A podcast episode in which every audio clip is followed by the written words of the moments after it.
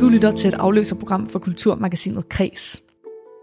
Mit navn er Marie Hobitz, og de næste fire dage er jeg i din radio til en række særudsendelser her på kanalen. Fire udsendelser, hvor vi tager temperaturen på det danske kulturliv af 2022. Efter flere år med nedlukninger befinder vi os nemlig midt i den første sommer uden nogen former for restriktioner på kulturen. Det betyder at åbne spillesteder, koncerter, teatre, museer, festivaler og stadioner. Alt det mange kulturglade danskere har sukket efter lige siden marts 2020, da de første restriktioner ramte, og vi for alvor lærte manglen på kulturen at kende. Men hvordan står det egentlig til derude? To år med nedlukninger, forsamlingsbegrænsninger og sofasyndromer har udfordret det danske kulturliv på godt og ondt. Og i disse fire særudsendelser, der undersøger vi, hvor det egentlig har efterladt os. Er vi blevet klogere, dummere, rigere eller fattigere kulturelt? Det skal du og jeg stille skarp på de næste fire dage. Gennem samtaler med folk i brancherne zoomer vi ind på fire forskellige hjørner af det danske kulturliv, nemlig livemusikken, biograferne, teatrene og sporten. Og i dag, der skal vi skrue op for forstærkeren, banke støvet af gummistøvlerne og helt op foran scenen. Vi skal nemlig tale live musik af nu 2022. Velkommen indenfor.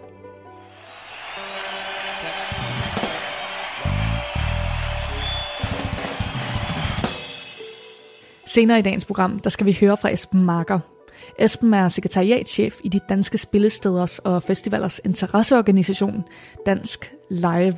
Og jeg har inviteret ham ind i kreds til at fortælle, hvordan branchen oplever denne første restriktionsfri sommer. Men allerførst, der skal du møde en person, der har haft manglen på live musik under corona helt inde på livet, nemlig Mikkel Vad Larsen. Mikkel har arbejdet med live musik i en lang årrække som booker, arrangør og nu som leder af liveafdelingen hos pladeselskabet Was Entertainment. Og så er han sådan et menneske, der siden sin teenageår har befundet sig på så mange festivaler og spillesteder som overhovedet muligt. Jeg mødte ham for at blive klogere på, hvad livemusik som kulturtilbud egentlig kan, og hvordan han som storforbruger oplever at være tilbage på spillestederne. Mikkel, kan du lige tage os med tilbage til allerførste gang, du oplever musik live, din allerførste koncert? Det kan jeg sagtens. Med forbehold for et eller andet, jeg måtte have oplevet som barn, så vil jeg tillade mig, at, at den første oplevelse skal være i mine formative år. Så vi er i det herrens år 1995 på det hedengangne Sysseltinget i Jørgen. Og jeg har fået lov, sammen med min ven Jesper, at gå ind og se Psych Dub Janice. Swell Tour. Inden da havde jeg faktisk været i en stadionkoncert med min mor i, i Ny Ullevi til Rolling Stones. Det var også vildt, men det der med at stå der alene med ens venner og se ens meget store idol, Sune Wagner, og stå på det her spillested, sådan helt tæt pakket. Og dengang var det også røget derinde, ikke? Og lugtede af øl, og hvis man var heldig, så kunne man få lov at købe en øl og sådan noget. Det var simpelthen det vildeste frirum for sådan en som mig i en lille provinsby som Jørgen, hvor man var en paria, hvis man ikke var lyshåret og spillede fodbold. Ja. Det er jo som med de her nærmest danske grunge-ikoner, lidt det danske svar på 90'ernes grunge-bevægelse over i USA med bands som Nirvana og Pearl Jam og alt det her, som jo også viste lidt, at det godt kunne være lidt sejt at være nogle outsider. Hvem var du på det her tidspunkt? Jeg var meget en outsider. Jeg var besat af musik, og har været besat af musik, siden jeg var to år gammel, tror jeg. Øh, musik har fyldt alt, helt intuitivt var det bare den kunstform og den kommunikationsform, der tiltalte mig allermest. Helt fra jeg var helt lille. Så på det her tidspunkt i mit liv, der, hvad hedder det, øh, jeg begyndte at spille. Jeg spillede guitar. Nu er jeg begyndt for alvor at spille også i et band. Jeg er i den grad et MTV-barn. Så jeg har siddet sent op om natten og set Headbangers Ball og 120 Minutes, som det hed. Og nu får jeg lov til at gå på spillesteder, og nu... Det er en helt ny verden, der åbner sig for mig. Fordi det var ret vildt at kunne se noget musik, man kunne lide i sin hjemby og sådan noget. Det var ret vildt. Og der er jo gået lang tid siden, at øh, du står på det her lille spillested og øh, ser nogle øh, danske ikoner og ligesom føler dig spejlet i det her. Du går stadig rigtig meget til koncerter, og du har på mange måder videt dit liv til øh, live-musikken. Hvad er det, der gør dig til storforbruger af lige netop live-musikken? Fordi som du selv siger, så kan man jo også øh, MTV eller nu YouTube. Hvad er det lige netop med live-musikken, der gør, at øh, du er blevet ved med at vende tilbage? Jeg har været så heldig og privilegeret, at jeg har fået lov at stå på alle ender og kanter af scenen. Hvilket har gjort, at jeg elsker alle aspekter ved det. Jeg har jo selv spillet sindssygt mange koncerter i mit hedengangne band Hellhorse, og vi har spillet alt fra at support ACDC til at spille i en lille bitte kælder i, i Belgien. Øh, det er svært for mig at adskille tingene, men jeg skal prøve at være så præcis som muligt, men jeg holder lige så meget af den følelse, jeg fik i kroppen, når jeg gik ind på spillestedet som artist, inden man skulle spille, den der duft, spillestedet har, inden det åbner. Det, der er en duft på spillestedet, og en vibe på spillestedet. Alle musikere, afviklere og produktionsfolk, de ved, hvad jeg snakker om. Øh, men hvis vi kigger på som forbruger, så var det simpelthen øh, følelsen af den der samhørighed, og følelsen af, at det var sådan her, musikken skulle lyde for alvor. Det var sådan her, formidlingen i det, det var det kropslige i det, det fysiske i det, det fysiske, det der med, at jeg ikke længere skulle, det var lige meget med at forstå sangen med mit hoved, for jeg kunne forstå det med min krop. Det var sådan ret, det var sådan helt, det, simpelthen, det var bedazzled me, om man vil. Nu siger du det her med, at der er en særlig lugt, og en særlig sådan tygde i luften. Øhm, til dem, der lytter med derhjemme, som måske ikke har begået sig sindssygt meget på spillesteder eller på festivaler for den sags skyld. Hvad er det for en lugt? Hvad vil det overhovedet betyde? Oh, det er et, jeg tror faktisk, hvis man skal kode lidt ned, så er det sådan en for, forventningsduft. Altså den der, øh, det, det er duften af, af sådan fadelsalder, der er betændt, og øh, du ved, øh, dørene, der åbnes, og øh, sådan... Øh, øh, forstærkerne, der samler lidt støv, og røgmaskinerne, og øh, du ved, altså det er sådan en samsurium af sansindtryk, som bare skaber sådan en forventningsglæde i luften, og du kan, jeg synes, hvis man har været i tvivl om, hvad det egentlig er, så tror jeg, mange af os lige har oplevet det efter tre års pause på Roskilde også. Du har oplevet det, den der stemning at gå rundt inden det hele starter om onsdagen. Ikke? Der kan du også mærke den der savsmuldsduft. Hvad var det nu, det var? Ikke? Altså sådan, alle, der har været på Roskilde, vil kunne genkende sig den der savsmuldsduft, for eksempel. Ikke?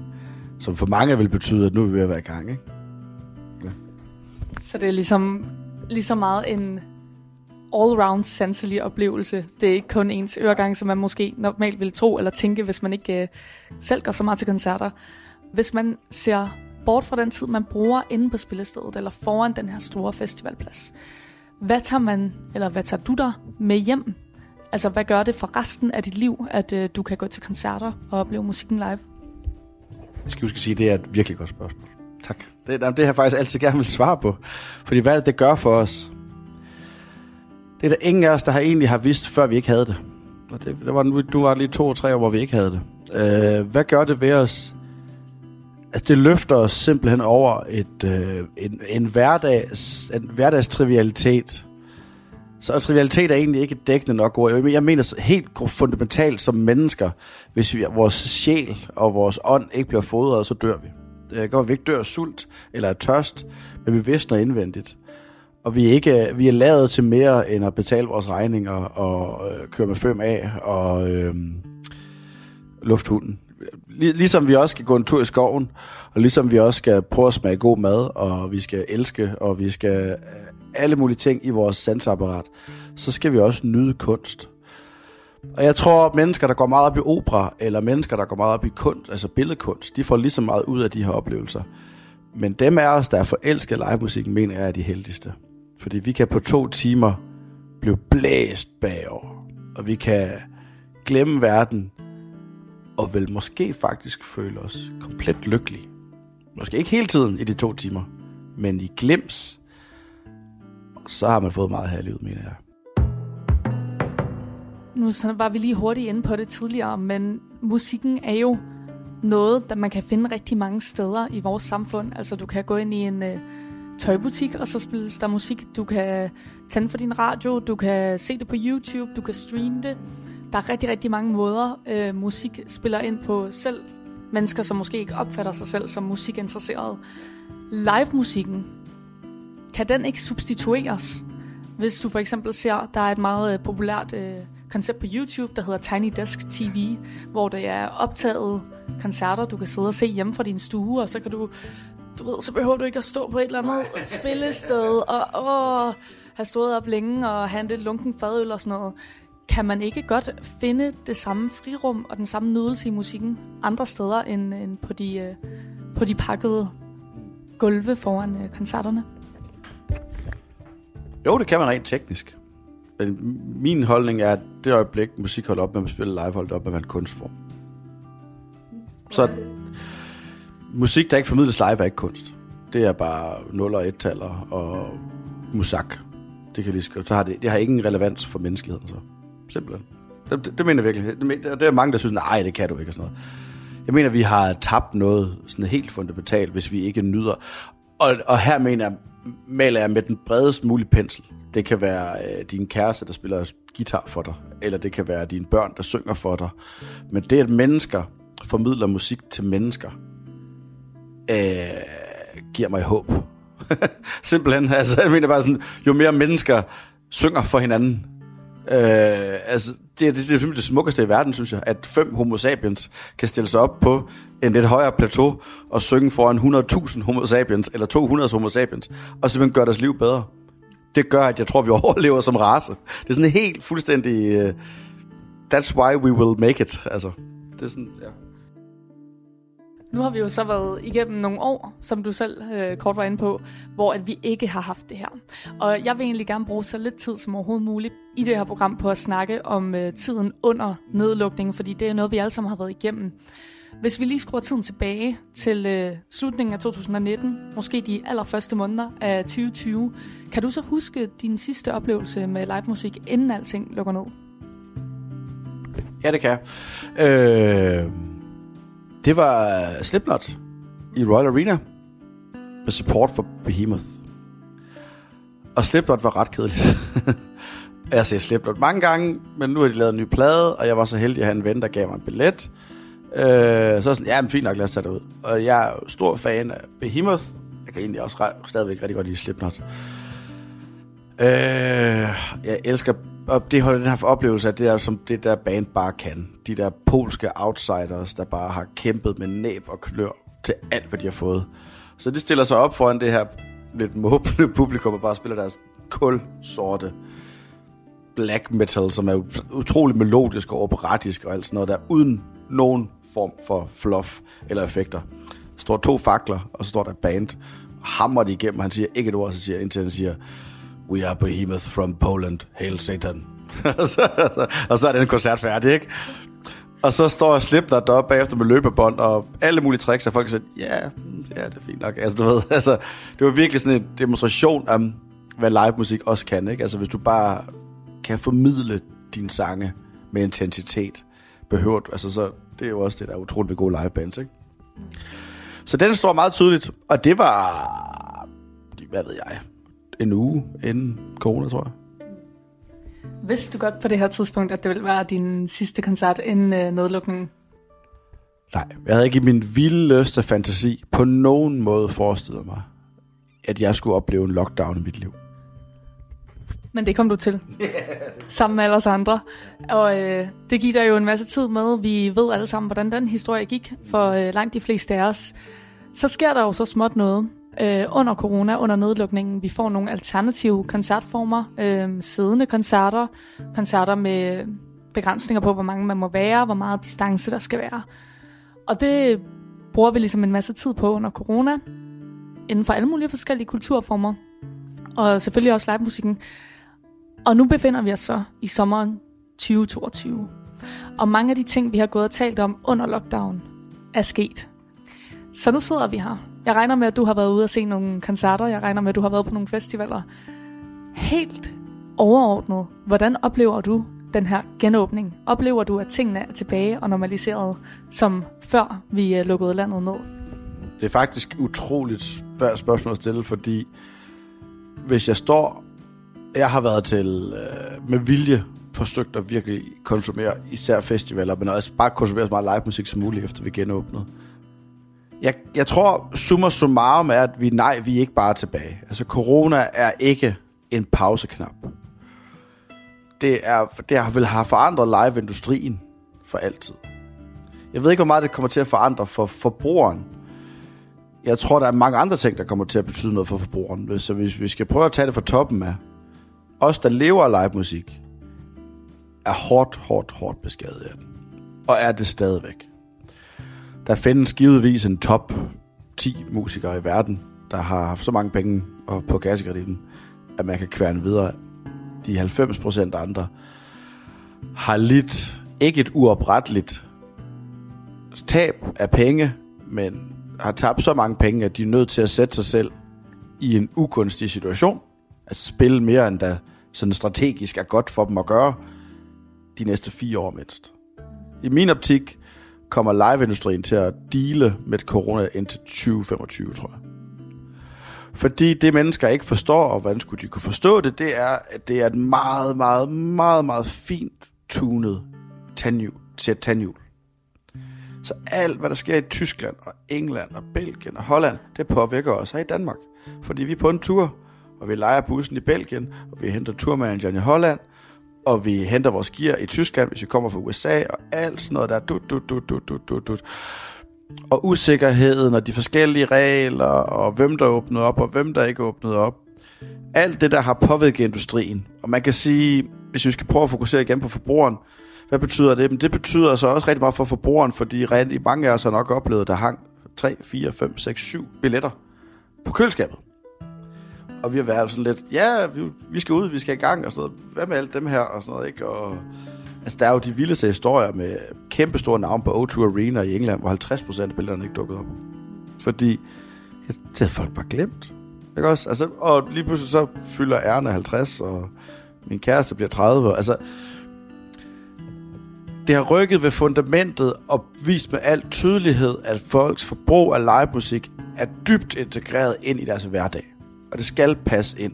Som en af mine, øh, mine arrangører kaldte, arrangørkollegaer kaldte det i går, det er jo kampen om krydset. I et flow, der var før corona, der var det integreret ind i din hverdag. Nu mener jeg ganske enkelt, det er blevet en større, en lille smule mere at være hassle for forbrugeren. Vi skal planlægge, men måske det går bedre næste år, det håber jeg da. Men jeg tror, vi skal, jeg tror, vi skal power hen, før vi sådan har det integreret ind. I, vi har nok... Ah, vi kan sgu også bare se Netflix, ikke? Vi kan også bare dit, vi kan også bare dat. Så er der måske nogen af os, forhåbentlig, rigtig mange af os, der har været på festival og fundet ud af, at nej, jeg har brug for det her. Jeg, mit liv skal indeholde mere. Inden corona, kan man jo sige, der var jo masser af undersøgelser, der viste, at mennesker var holdt op med at købe, var begyndt at købe færre materielle ting, og købe mere kultur. Ganske enkelt, fordi der ikke var plads til flere vaskemaskiner og alt sådan noget der, ikke? Så, så, så på den måde kan man sige, vi skal sådan remind os om det, og, vi, det, og jeg, jeg beklager, at det bliver så langt et svar, men det er et kompliceret spørgsmål at svare på. Så hvis vi skal prøve at kode det ned igen, så mener jeg, det handler om, at den disruption har forstyrret vores symbiose mellem industrierne. Mm. Og der er selvfølgelig øh, rigtig, rigtig mange aspekter, som rigtig mange mennesker ikke har indsigt i, i og med, at øh, vi måske står som en del af publikum, måske øh, går vi slet ikke til koncerter. Alt det, der foregår, alt det med at booke turmanager, og sørge for, at gearet kommer frem, og der er et PA-anlæg, så lyden kommer ud af højtalerne, og alt sådan noget. Det er der selvfølgelig en masse mennesker i branchen, der arbejder rigtig hårdt på at få til at fungere, og som er udfordret på, øh, på forskellige ledere kanter. Men for dig, hvis du prøver kun at fokusere på, at gå ind på spillestedet, ja. eller gå ind på festivalen, kan du så mærke forskel fra før til nu? Det er så det positive svar. Det er, at ja, det er blevet bedre. Det er blevet bedre? Ja, jeg synes, stemningen er bedre. Så folk er mere fokuseret. Jeg synes faktisk, folk nyder det mere. Givetvis har der været udfordringer med at få folk til at købe det antal billetter, artisterne har brug for at få dem tilbage igen, og alt det, vi lige har snakket om. Men når vi har dem in the room, har jeg har jeg simpelt, ganske simpelt, jeg har ikke oplevet så god stemning til live i mit liv, som jeg har det sidste halve år. Og det er altså en empiri, hvor der kan trække sig fra Rebecca Lou i, Aal- i Aalborg til, altså, du ved, du er Lipa på orange scene. Så det, det, den synes jeg godt, jeg kan basere. Jeg har også set Ramstein i Aarhus. Altså, jeg, jeg har virkelig set rigtig meget forskellig musik. Og der synes jeg, stemningen er electric. Øh, det synes jeg virkelig, så det synes jeg virkelig er positivt. Så det er også det, der, gør, der skal gøre os positive på fremtiden. Det er sådan, forbrugerne vil os gerne. Det er slet ikke det. Og, og jeg tror ikke, jeg tror, ja, så, så det, det oplever jeg meget, meget bedre. Hvilke udfordringer oplever du på din egen krop, og er der overhovedet nogen? Altså fordi, når du sidder og siger, der er så god energi derude, folk nyder det sindssygt meget, øh, samtidig så er vi alle sammen ret euforiske over, at det overhovedet er muligt, øh, efter alle de her år. Er der en bismag eller en kant af nogle udfordringer eller problemer, fordi vi er klart blevet i hvert fald i din optik, dygtigere til at gå til koncerter, rent øh, humørmæssigt, kan man måske sige. Øhm, er der en, en bagside af den mønt? Det er der, fordi der er, der er på et tidspunkt, hvor vi ikke kan køre den hjem på euforien. På et tidspunkt som koncertgæst, der vil vi, det, det, du må, vi må ikke risikere, at du som koncertgæst ikke får dine behov opfyldt. Lad os sige, at du går i Vega og ikke kan købe en øl. Lad os sige, at du går i Vega og ikke kan få scannet din billet. Altså, du ved, der er jo behov for... Der er jo, der, vi er nødt til at få tilført flere... Øh, altså, der er manpower er virkelig det, der er brug for, ikke? Altså sådan... Øh, øh, så bagsiden er jo, at jeg tror, at industrien, alle os, der sidder og arbejder med det, oplever en begrundet frygt for, om vi er ved at køre kontoen lidt for meget minus. Altså den menneskelige konto. Øh, alle, jeg snakker med, er ved at være godt træt lige nu. Altså, de er virkelig lykkelige, de er glade og alt sådan noget der. Men, og, øh, men, men man skal jo tænke på, at man skal løbe meget, meget stærkt, når man skal hente to års løn.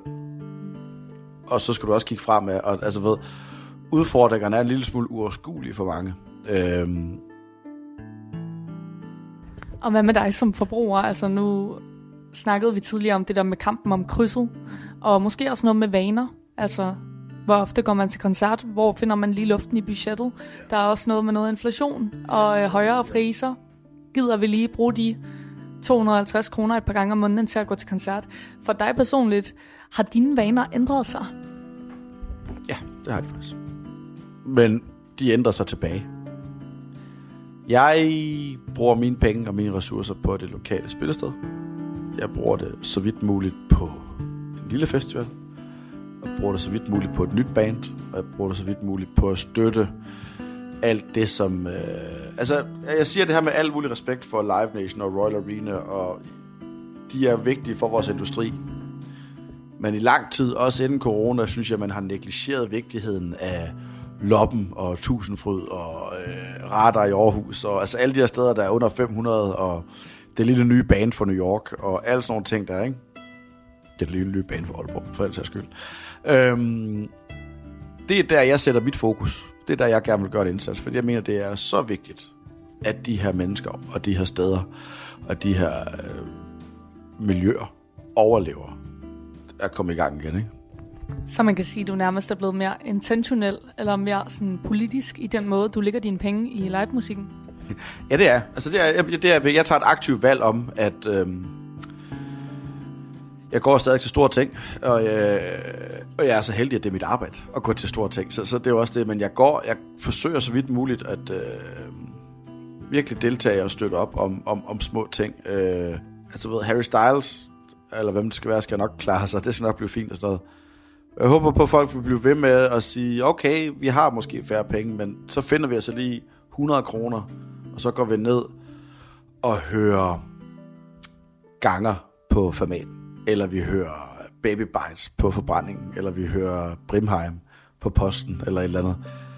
Øh, eller vi hører et helt nyt amerikansk band på loppen, eller sådan noget, fordi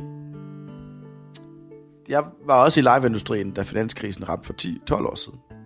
Og der var det faktisk det, der skete. Det var meget, meget smukt at se. Det var en opblomstring af dansk musik, det var en opblomstring af små spillesteder, og det var en opblomstring af nye bands. Fordi folk fandt ud af, okay, jeg kan gå på X Venue med 150 kroner på lommen, købe en billet og 3-4 bajer, og se et fedt nyt band.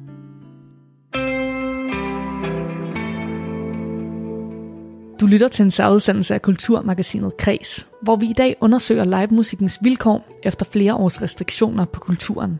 Her hørte vi fra Mikkel Vad Larsen, som til daglig arbejder som leder for liveafdelingen hos pladeselskabet Was Entertainment. Som hæftig koncertgænger har Mikkels forhold til livemusikken ændret sig. Han prioriterer mindre spillesteder og kunstnere, og han er altså blevet mere politisk i sine koncertvaner her efter coronanedlukningerne.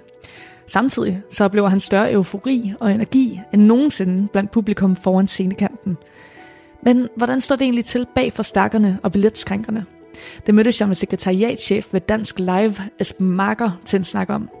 Dansk Live er de danske spillesteders og festivalers interesseorganisation, og jeg inviterede ham ind til kreds for at fortælle, hvordan branchen oplever denne første restriktionsfri sommer.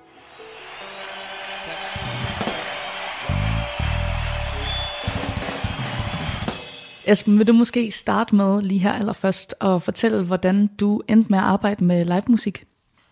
Det kan jeg godt. Jeg øh, startede som øh, frivillig i det, der hed, øh, hedder Bornholms Musikhus i Rønne. Jeg var gymnasieelev og gik i 1. G. Øh, jeg spillede ned i øvelokalet, der lå ned under spillestedet. Og så sagde min veninde Tilde til mig, du skal med over at være frivillig.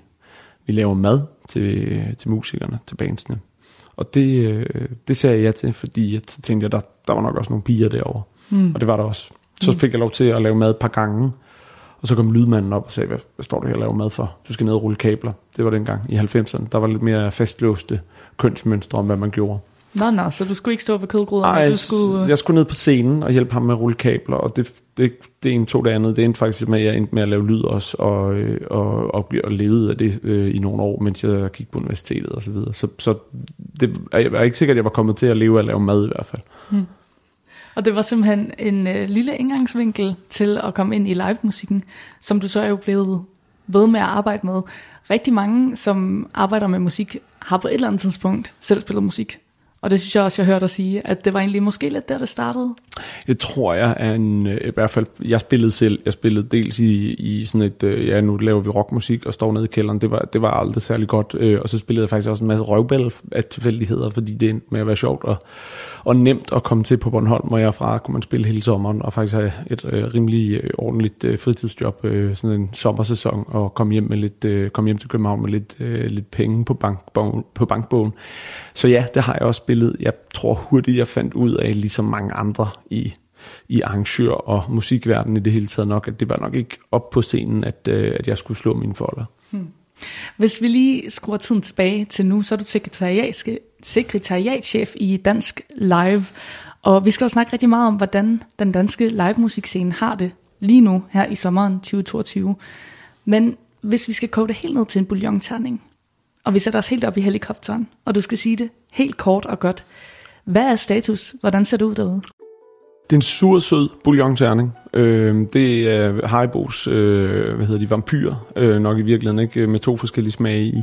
Øh, festivalerne ser umiddelbart ud til at have det rigtig godt. Vi er godt og vel halvvejs i festivalsæsonen, og øh, det strømmer ind med gæster, og øh, publikum bruger øh, mange penge, når de er der. Det er også en faktor for festivalerne. På, på, på, øh, på spillestedssiden, øh, der går det lidt sværere at komme igen efter corona. Øh, billetsalget er ikke kommet i gang alle steder. Det er det i de store byer, men, men øh, ude rundt omkring omkring øh, i de lidt øh, mere tyndt befolkede områder og de lidt mindre byer, der går det altså ikke så godt, som, øh, som vi kunne have håbet på, fordi der troede man jo, at når nu er der ikke nogen restriktioner efter corona, så strømmer folk ind. Og det, det viser sig, at, at vanerne måske er blevet lidt anderledes, at, at, at vi som, som befolkning sidder lidt for maligt i sofaen, og øh, måske klinger os lidt for meget til, til telefonen, og ikke øh, kommer ud og, øh, og ser noget live musik. Så der er simpelthen et skæld mellem festivalerne og alle koncertstederne rundt omkring i landet? Ikke alle koncertstederne. Man kan sige, at billedet er egentlig af de store navne, og det er så primært danske, der har faktisk været ude på spillestederne det videre også, øh, øh, øh fordi corona er en udfordring øh, mange steder i verden. Øh, dem vil folk gerne se, men alt det nye, det smalle, det, det øh, lidt mindre øh, kendte, og måske sådan jazz eller eller øh, sådan blues, eller roots, eller sådan et eller andet lidt mere eksperimenterende, det er der ikke særlig stor søgning til, også steder, hvor der, hvor der før corona øh, var, var relativt stor søgning til det. Mm. Vi skal snakke meget mere om det her lige om lidt, både hvad nogle af udfordringerne er, men måske også hvordan vi kan løse det. Men jeg vil faktisk gerne lige have os til at skrue tiden tilbage, og vi hopper lige over nedlukningen, fordi i det her program, der vil jeg gerne tale så lidt som overhovedet muligt om øh, corona-nedlukningen, og tale meget mere om, hvor vi er lige nu, og hvad vi skal stille op med, hvor vi er lige nu i øh, kulturlivet. Men hvis vi lige skruer tiden tilbage til marts 2020, der hvor vi ligesom får meldingen om, at øh, nu bliver der altså lukket ned, bredt over øh, alle mulige kulturudbud.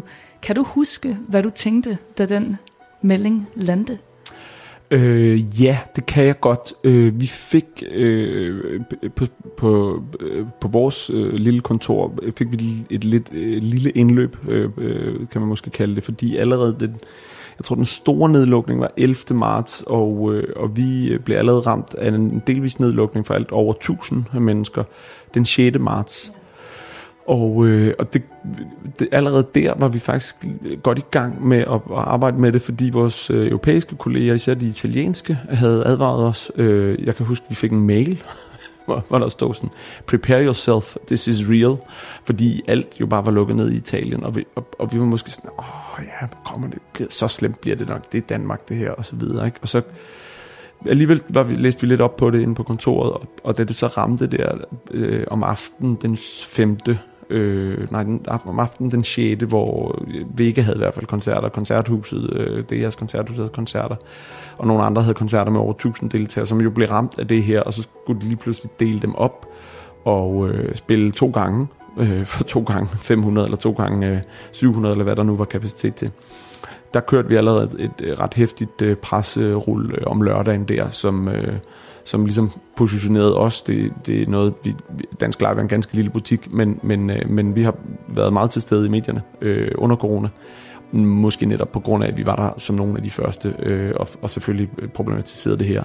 Øh, jeg havde vores advokat ude og tro med, at vi måtte øh, lægge øh, erstatningssøgsmål øh, an mod statsministeriet for at diktere de her anbefalinger, som det også dengang var. Det var sådan en anbefaling, det var ikke et, øh, en, øh, en, øh, et, et forbud mod store begivenheder, det var en anbefaling, og det kan man ikke bruge til noget i forhold til en koncertoplysning. Så, øh, så skal man øh, så i principielt sted betale artisterne deres honorar osv. Det, det, det, det, er en, det er en lorteformulering for sit liv.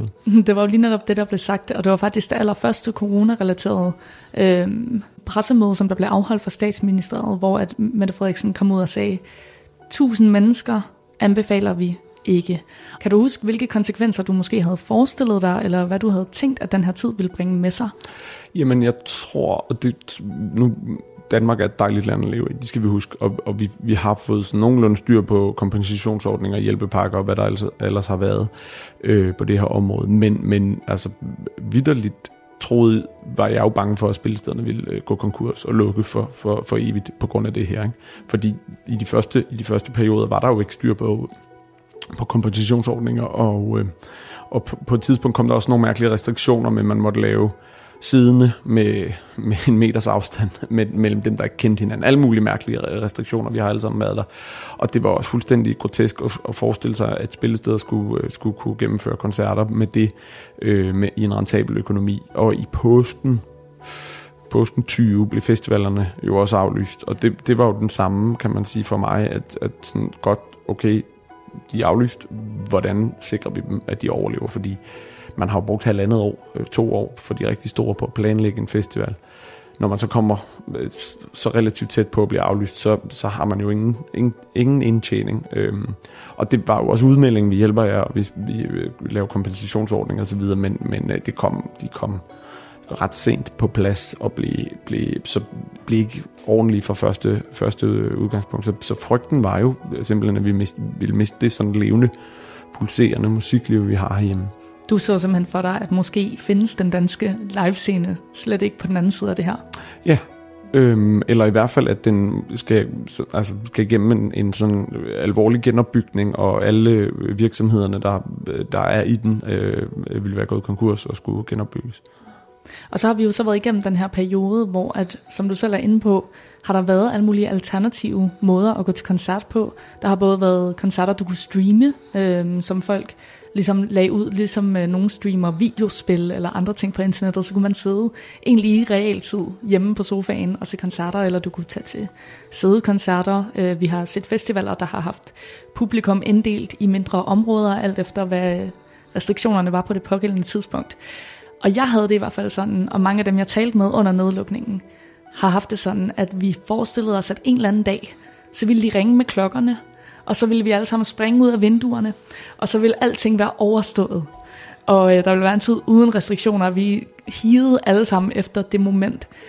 Og det er jo så på en eller anden måde lidt det, der er sket nu, i og med, at vi for første gang i mange år har haft et øh, forår, hvor der ikke har været nogen former for restriktioner på kulturlivet. Hvordan har det så været nu, hvor at øh, alting har kunnet åbne, og vi egentlig, så at sige, fra restriktionernes side, ikke har haft nogen, og der har været øh, frit løb? Jeg var på Jelling øh, i maj, Jelling, Festi- øh, Jelling Musikfestival, øh, og, og var der egentlig relativt kort og kom øh, den sidste dag, lørdag den sidste dag. Men min, den der oplevelse at komme ind på en festivalplads og, og opleve, hvordan øh, mennesker fra flere generationer, fra med alle mulige forskellige baggrunde og, og sikkert fra alle mulige forskellige øh, indkomstgrundlag, øh, hvordan de kan mødes om det at være på festival. Det, det, var, det var simpelthen øh, øh, lige før jeg knep en tår, øh, fordi det er jo, for mig er det meget, meget unikt øh, ved den danske øh, festivalmodel, at det favner så bredt det er klart, vi har også festivaler, som, som er meget specialiseret, som rammer en særlig målgruppe og, og, og, og, og, og et særligt lokalområde osv. Det gør Jelling selvfølgelig også i en eller anden grad. Men, men, øh, men, men det med, at man mødes på tværs af aldre øh, omkring musikken på en festival, det synes jeg er helt enormt smukt. Og det er så trygt et rum, man skaber som arrangør, for, hvor, hvor der er masser af voksne mennesker, som drikker fadøl, og der er masser af teenagers, som sikkert har ligget ude i kampen og drukket, drukket øh, Fanta Branca, eller hvad man nu ellers drikker. Øh, men, men, men, øh, men, men de kan alle sammen være der. Øhm, og der er plads til dem alle sammen, og der er ingen, der, øh, der kigger skævt til hverken den ene, eller den, eller den ene gruppe eller den anden gruppe, øh, eller dem, der er inde i midten for den sags skyld. Og det, det, det, var, det, det er virkelig flot at se, og, og det er jo det, jeg vil sige, du, du siger, bruger billedet med at ringe med klokkerne. Det, det er jo ikke helt den oplevelse, jeg har haft, for det er, ligesom at det er, jo, det er jo ligesom sevet lidt. Det er jo ikke sådan, at, vi har, at der var, har været nedlukninger, og nu må vi gå ud. Øhm, det har været for mig har det måske i virkeligheden desværre øh, været lidt af en fuser øh, genåbning. Jeg havde, tror, jeg havde set frem til, at nu forsvandt corona, og så var alt godt. Mm. Men alt er ikke godt, fordi der er stadig masser af problemer. Vi arbejder stadig i, i, i, med, med flere af, spillestederne, og også nogle af festivalerne, som, som stadig kæmper med, med kompensationsordninger, altså tilbage fra 2021. Ikke? Og, og det, det er kedeligt og teknisk, men det er jo øh, fuldstændig afgørende, at det kommer på plads for, for deres, øh, altså måske ikke deres overlevelse, men deres sundhed og, og sådan det niveau, de kan producere på fremadrettet. Så den her fornemmelse af, at folk bare væltede ud af, vind, øh, af vinduer og døre og strømmede ud til, øh, ud til koncerter, den har ikke helt været der. Men det kan jeg jo så se, når jeg nu er Roskilde lige overstået weekenden, når, når man er derude for eksempel, ikke, så, så kan man jo godt se, at glæden er stor, og folk er begejstrede for at være ude, og, og jeg synes også, jeg oplevede en anden øh, sådan ikke fordybelse, for går man en tur på camping, så er camping ligesom den altid har været, men, men der, der på en eller anden måde, synes jeg, jeg fornemmede sådan mere sådan et mere fokus på musikken inde på, på Indre Plads, for dem, der har været på Roskilde, er det jo en camp, er der campingområde, så er der Indre Plads, hvor, hvor, hvor koncerterne er. Derinde synes jeg, der var sådan helt... Øh, øh, vildt øh, dejligt fokus på, på musikken, og sådan en stor begejstring ved at være der, og, og bare øh, fordybe sig i det. Mm.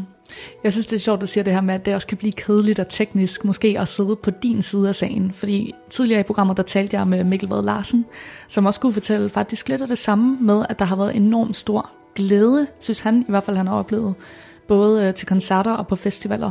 Men jeg tænker, som forbruger, så har man måske i højere grad haft den der oplevelse af, godt, nu er vi bare tilbage, alt er normaliseret, og jeg kan tage på min festival, og jeg kan drikke min øl, og jeg kan kramme mine venner, og øh, jeg kan snæve med folk på gaden, og alt er godt ligesom.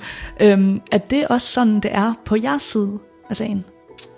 Øhm, ja, altså det, det er det jo, man, man kan sige, vi, har, vi arbejder jo med arrangørerne, og, øh, og øh, de, er jo, de er jo fortsat påvirket af det her, fordi det kan godt være, at vi, at vi gennemfører festivaler i år, eller arrangørerne gennemfører festivaler i år, men det, det, det er jo ikke fordi, de gør det, altså man kan sige, de står ikke tilbage nødvendigvis med armen over hovedet, det gør de delvis fordi, at ja, nu kunne vi endelig lave, lave festival igen, men de er stadig, altså, de, de er stadig hårdt ramt af aflysninger, fordi at øh, deres... Øh, ja, ofte er deres egen kapital væk. Dem, de penge, man har haft stående i banken, som, ligesom, og, som stødbud til, ja, hvis det regner, og man skal bruge meget flis eller et eller andet den stil. Og så... øhm, og så... Øhm, og så har, øh, har det været, været en udfordring mange steder med, med den, frivillige, øh, den frivillige opbakning. Øhm, og det er klart, at det, det rammer også arrangørerne, fordi det, det har man været været vant til, at øh, der, det var mange steder var det noget, man arbejdede meget med at rekruttere osv., men, men at det lykkedes det hele. Nu har man været, nogle steder været ude i og, og simpelthen øh, justere ned på, på bemandingen, og man har måttet hyre folk ind øh, som noget nyt øh, til at løse nogle af opgaverne osv., så, så, så man kan sige, det er jo, øh, jeg tror, der er, øh, er stor glæde i arrangørland for, at vi endelig kan lave festivaler igen, men det, er også, øh, det har også været hårdt arbejde at komme, komme hertil og, øh, og også hårdt arbejde op, op øh, på den anden side, fordi der er også, ja, der har været rust i systemerne og maskinerne, så der er også viden, der er gået tabt og blevet glemt. Der er måske kommet nye, øh, ny, nyt personale eller nye øh, kernefrivillige ind på roller, de ikke tidligere har haft, og, og den viden, der har ligget i systemerne, øh, er, er, er, ja, har været baseret på, på noget, folk har husket. Ikke? Så, så der, der, har været, der, har været, der, har været, der har været en kamp nogle steder også kan man se forskel på, er det meget anderledes lige nu at drive et øh, lokalt spillested i øh, en eller anden by, hvor det måske er det eneste spillested, og man skal rejse lidt længere, hvis man skal hen og se nogle hovednavn, kontra så at du ved, have et spillested i, hvad ved jeg, Aarhus, eller Odense, eller København, eller en af de store byer. Er det de her tendenser, vi snakker om, om at øh, det for eksempel kan være svært at sælge rigtig mange billetter, og at det kan være svært at få hænder og folk til at være frivillige. Er det en generel tendens, eller ser man ligesom variationer?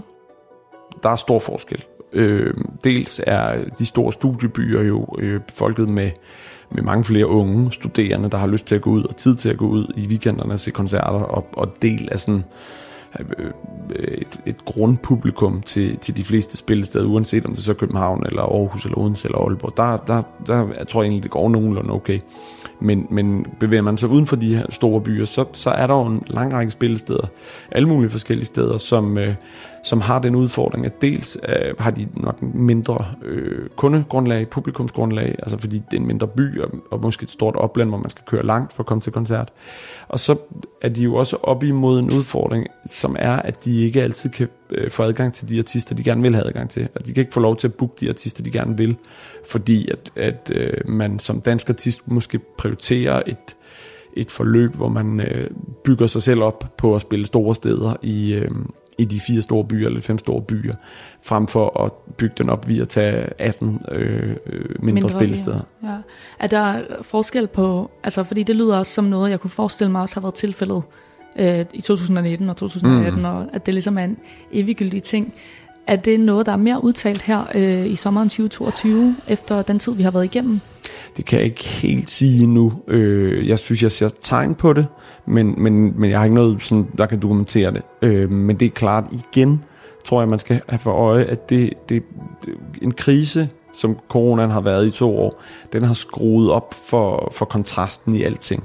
Så, så hvis der har været fokus på det sådan, øh, at etablere sig øh, for at at skabe en, en bæredygtig kommersiel forretning som artist før, så er det måske kommet der hurtigere øh, nu end, end, øh, end øh, tidligere.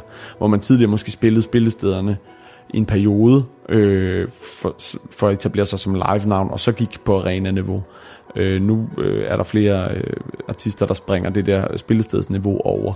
Og det handler ikke om, altså man kan sige, det handler dybest set også om, hvad sker der ud over live-karrieren? Øh, er, der, er, der, er der god traction på, på streams eller opmærksomhed i medierne osv., så, så kan det sagtens være, at det kan lade sig gøre. Øh, men, men det er klart, det, det udfordrer øh, spillestederne, for de er jo også afhængige af adgang til de her øh, sådan stjerner i, i spe, øh, at de kommer ud og spiller hos dem. Er der nogle ting i forhold til, hvor vi sidder lige nu, der har overrasket dig eller jer, i forhold til, hvordan forbrugerne og alle dem, der ligesom forbruger live musik, har ageret? Ja, altså jeg, jeg vil sige, jeg, ble, jeg er øh, blevet overrasket over, at det har været så svært for spillestederne at få folk ud af sofaerne, hvis vi skal bruge det billede på det. Ikke? Men jeg er faktisk også blevet overrasket over, at det er gået så godt for festivalerne, fordi foråret har jeg været sådan uh, bekymret for, når man, når man hører de der beretninger fra spillestederne, om det går lidt træt med, med billetsalget, så har jeg jo frygtet, at det, at det samme vil gøre sig gældende på, på festivalerne. Nogle af festivalerne har været aflyst, eller øh, det har de også, men de har også været udsolgt længe, siden de blev aflyst i virkeligheden. Ikke? Så, så de store øh, har måske ikke haft den udfordring, men, men, øh, men der er der nogle af de andre, der sådan er blevet positivt overrasket over, at det så er, er blevet udsolgt. Øh, øh, relativt tæt på festivalen. Og det er, jo, det er jo dybest set bare måske også et tegn på det her med, at man vil gerne de store øh, fællesoplevelser, mens det er lidt mere snævre, øh, fokuskrævende, det, det har man ikke lyst til. Jeg tror, man, har, man måske kan man sige det på en måde, at man har, man har lyst til festen, men man har måske ikke brug for fordybelsen. Mm, men er der måske også noget med, at folk lige skal lære det igen? Altså, det er alligevel lang tid, folk har været på sofaen, og øh, er det noget, I ligesom tænker over, at måske er det en, en opstartsperiode, at folk lige skal have det ind under huden igen, og lige vende sig til, gud, jeg skal også lige finde en plads i mit budget, for eksempel, mm. eller jeg skal lige vende mig til at stå på en eller anden spillested, hvor der er rigtig, rigtig mange mennesker, og du ved, det er jo nærmest også noget, noget, noget muskelhukommelse på mm. en måde. Jamen, der er ingen tvivl om, at, at jeg tror, at folk, der er kommet hjem fra en, en festival i den her sæson, de er mere trætte, end, øh, end øh, man har været tidligere. Øh, jeg kan huske, da jeg selv var afsted øh, blandt mange mennesker første gang, øh, der på Jelling, eller Øh, øh, kom hjem fra sådan noget som folkemødet og så videre, hvor man har været intenst sammen med mange mennesker, der for den sags skyld Roskilde. Øh, det, det sætter sig på en anden måde, end det har gjort tidligere, og måske netop fordi vi ikke har været vant til at være blandt så mange mennesker. Øh, så, så der er noget, man skal lære der, og så, øh, så kan man sige, jeg tror der også, at, at øh, der er mange nye gæster på festivalerne, som, som ikke har været på festival før, som skal lære det her øh, sprog, det er at være der, og omgangstonen osv. Øh, lære det er at netop, som man så er der i år, ikke? men være der øh, på, en, øh, på en festival, øh, på en, uden, ja, som, som relativt ny gæst. Ikke? Men du oplever, at kampgejsten ligesom er der? Jeg oplever, at, at publikumsgejst er der bestemt. Øh, jeg, jeg, jeg ser stor... Altså, folk vil gerne mødes. Jeg tror også, man vælger det vælger mere til og fra. Man balancerer måske også mere, sådan, eller overvejer måske sine indkøb mere. Man kan sige, både til det med budget og så videre. Ikke? Altså, vi, vi er jo også kommet ind i en periode. Folk har brugt relativt mange penge på festivalerne indtil videre. Der har været de festivalerne, der indtil videre har været gennemført i år, altså sådan på et køb af mad og drikke og så videre. Øhm, ikke kun fordi priserne er steget på grund af inflation, men også på sådan, vi kan også se, at transaktionsantallet er steget. Men, men øh, i forhold til at købe nye billetter, så, så er vi jo også et sted, hvor at, øh, der er inflation, der er en øh, mulig recession foran os, der er ud, krigsudbrud osv. Altså spillestederne kunne se i deres billetsalg, da, da Rusland gik ind i Ukraine der 24. februar, der faldt øh, det daglige billetsalg mm. ganske betragteligt. Ikke nødvendigvis fordi folk sådan, at det rammer deres økonomi med det samme, men, men man bliver påvirket af det, og man bliver utryg, og man vælger måske at blive hjemme, fordi man tænker, at der er ingen grund til at, at øh, skære for meget ud, når der er krig omkring os osv. Nu sidder vi og snakker om alle de her ting, som måske kan være lidt en udfordring, eller ting, som branchen arbejder med og arbejder sig hen imod at komme ud af. Men er der alligevel kommet nogle gode ting ud af det her? Er der kommet nogle ting, vi har, er vi blevet bedre til, eller som, som musiknation? Jamen det er der, det er der helt øh, uden tvivl. Øh, man kan sige, øh, jeg synes, vi har vist ved den store opbakning, der er til festivalerne i år, at folk vil gerne det her. De vil gerne ud blandt de mennesker og se, øh, se levende musik under corona var, var, altså det var jo besværligt at gå til koncert, man skulle, have, man skulle have mundbind på på vej ind og alle de her ting, men folk kom jo alligevel. Der blev ikke solgt lige så mange billetter, som der blev, blev før corona, men, men folk blev ikke bare hjemme. Altså vi vil gerne ud og opleve kulturen. Det har vi lært, kan man sige. Internt i branchen, arrangørbranchen, har man også altså, lært at samarbejde meget, meget bedre, end man gjorde tidligere. Øh, helt klassisk, hvis, hvis vandet stiger, så, så hopper man op i den båd, der nu er, og, og, og finder ud af ro sammen med den, dem, der er i båden i virkeligheden, ikke? hvis vi skal, vi skal sætte et billede på det, men, men, men vi kom fra en, fra en situation, hvor folk var, var sådan lidt kolleger og konkurrenter, men ikke rigtig samarbejdet. Og det har man fundet ud af, fordi at vi har bragt dem sammen, øh, og har, de har lavet en masse projekter på kryds og tværs under corona, øh, mange af dem, der har de fundet ud af at bruge hinanden bedre, end de gjorde før. Og det, det synes jeg var glædeligt, både på spillestedssiden og, og festivalsiden. Mm. Og hvad så i den tid, vi går ind i nu, hvor at, øh, der jo hverken du eller jeg kan sidde og spå om, hvordan restriktionerne kommer til at være, om der kommer til at være nogen overhovedet. Øhm, men hvad øh, ser I som nogle ting, der kunne være gode at arbejde på, og hvad er ligesom nogle mulige løsninger på de ting, der stadig hænger lidt ved? Ja, der er jo, der er jo man kan sige, der er forsynings... Øh, der er en forsyningsudfordring for, for nogle arrangører med de udenlandske, som stadig er påvirket af, hvad der sker i andre steder i Europa, og, og krigsudbrud og så videre, fik jo også nogle bands til at aflyse. Det, det er en udfordring. Øhm, den er, altså, det tænker jeg, at tiden løser, når, når der ikke længere er corona. Forhåbentlig er der heller ikke krig så meget længere, kan man sige. Og så er der nogle, man kan sige, så er der noget, et dobbelt rekrutteringsproblem, øh, for, øh, hvis vi snakker om, om gæster og, og frivillige. Og, og jeg tror, at noget af det, der skal til på, måske i virkeligheden på begge sider, men hvis vi tænker om gæster og publikum først, så skal man jo også redefinere, hvad det er, man laver som spillested måske. Hvis man kan se, at det, vi plejer at lave, det virker ikke, så skal vi gøre noget andet. Øh, så skal vi ramme publikum på en anden måde. Måske skal vi ud der, hvor de bor. Måske skal vi øh, ramme dem på en anden måde med vores, øh, vores markedsføring eller kommunikation, øh, når vi skal have dem ind. Øh, og det, det tror jeg også, øh, det tror jeg nok skal komme. Jeg tror, jeg tror folk skal sådan lande i det nu, i en, i en sådan, et, det her nye normal, ikke? Altså, så gå ud fra, det er det her, der er normalen. Hvordan agerer man så i det? Og så er der et rekrutterings, en rekrutteringsudfordring på, på spil eller på frivillig siden, som, øh, som jeg de, dels tror, at den løser sig, når, når, når næste år kommer, og, og, og vi ligesom er helt igennem alt det her corona. Folk har husket, hvor fedt det var at være på festival og så videre. Men så tror jeg også, at festivalerne, fordi det især her problemet er, at de skal, de skal ind og redefinere lidt, hvad det er, de gør i forhold til deres frivillige. Ikke?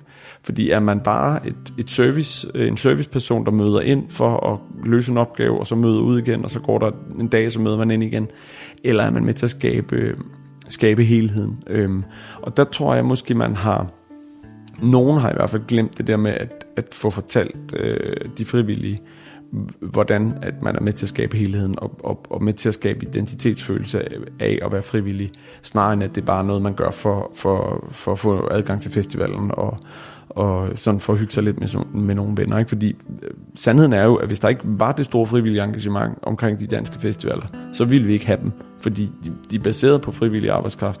Og, øh, og det, øh, det, det er jo en stolt tradition, vi har herhjemme, hvor det er foreninger og, og, øh, og aktive øh, medborgere, der, der sætter, stiller sig bag festivalerne. Og de har været svære at få til at rejse så mange steder, og det, det, det er der en udfordring ved, og det, jeg tror tid hjælper, men jeg tror også, man skal sådan ligesom redefinere en dialog med, med de øh, nuværende og potentielle frivillige, man har ude omkring.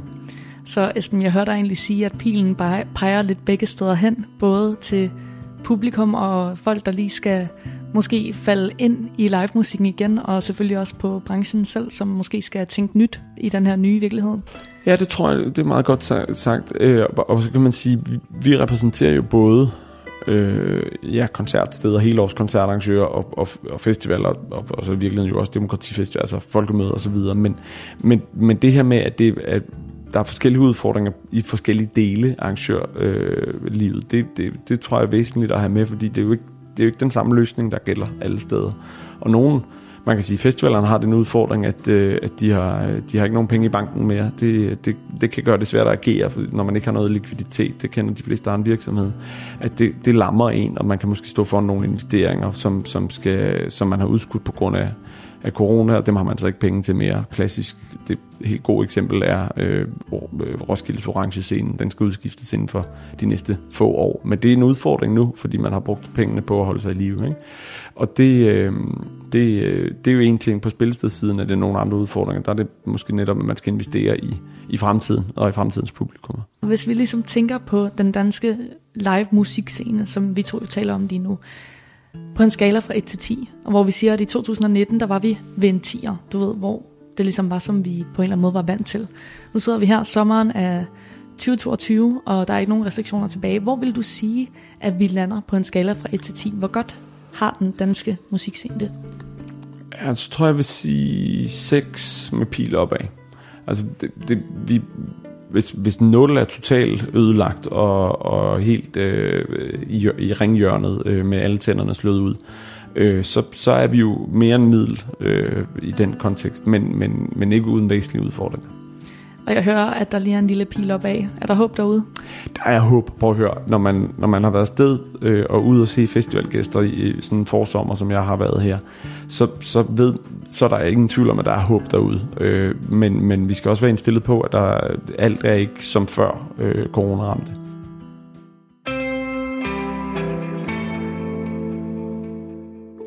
Du har lyttet til en særudsendelse af Kulturmagasinet Kres, produceret af Tiny Media for Radio 4. Mit navn er Marie Hobitz, og jeg er tilbage igen i morgen, hvor vi tager temperaturen på et nyt hjørne af det danske kulturliv af nu 2022. Og i morgen, der skal vi altså helgardere os med popcorn og forbi de store lærreder og surround sound systemer, når vi skal snakke biografer. Vi lyttes ved.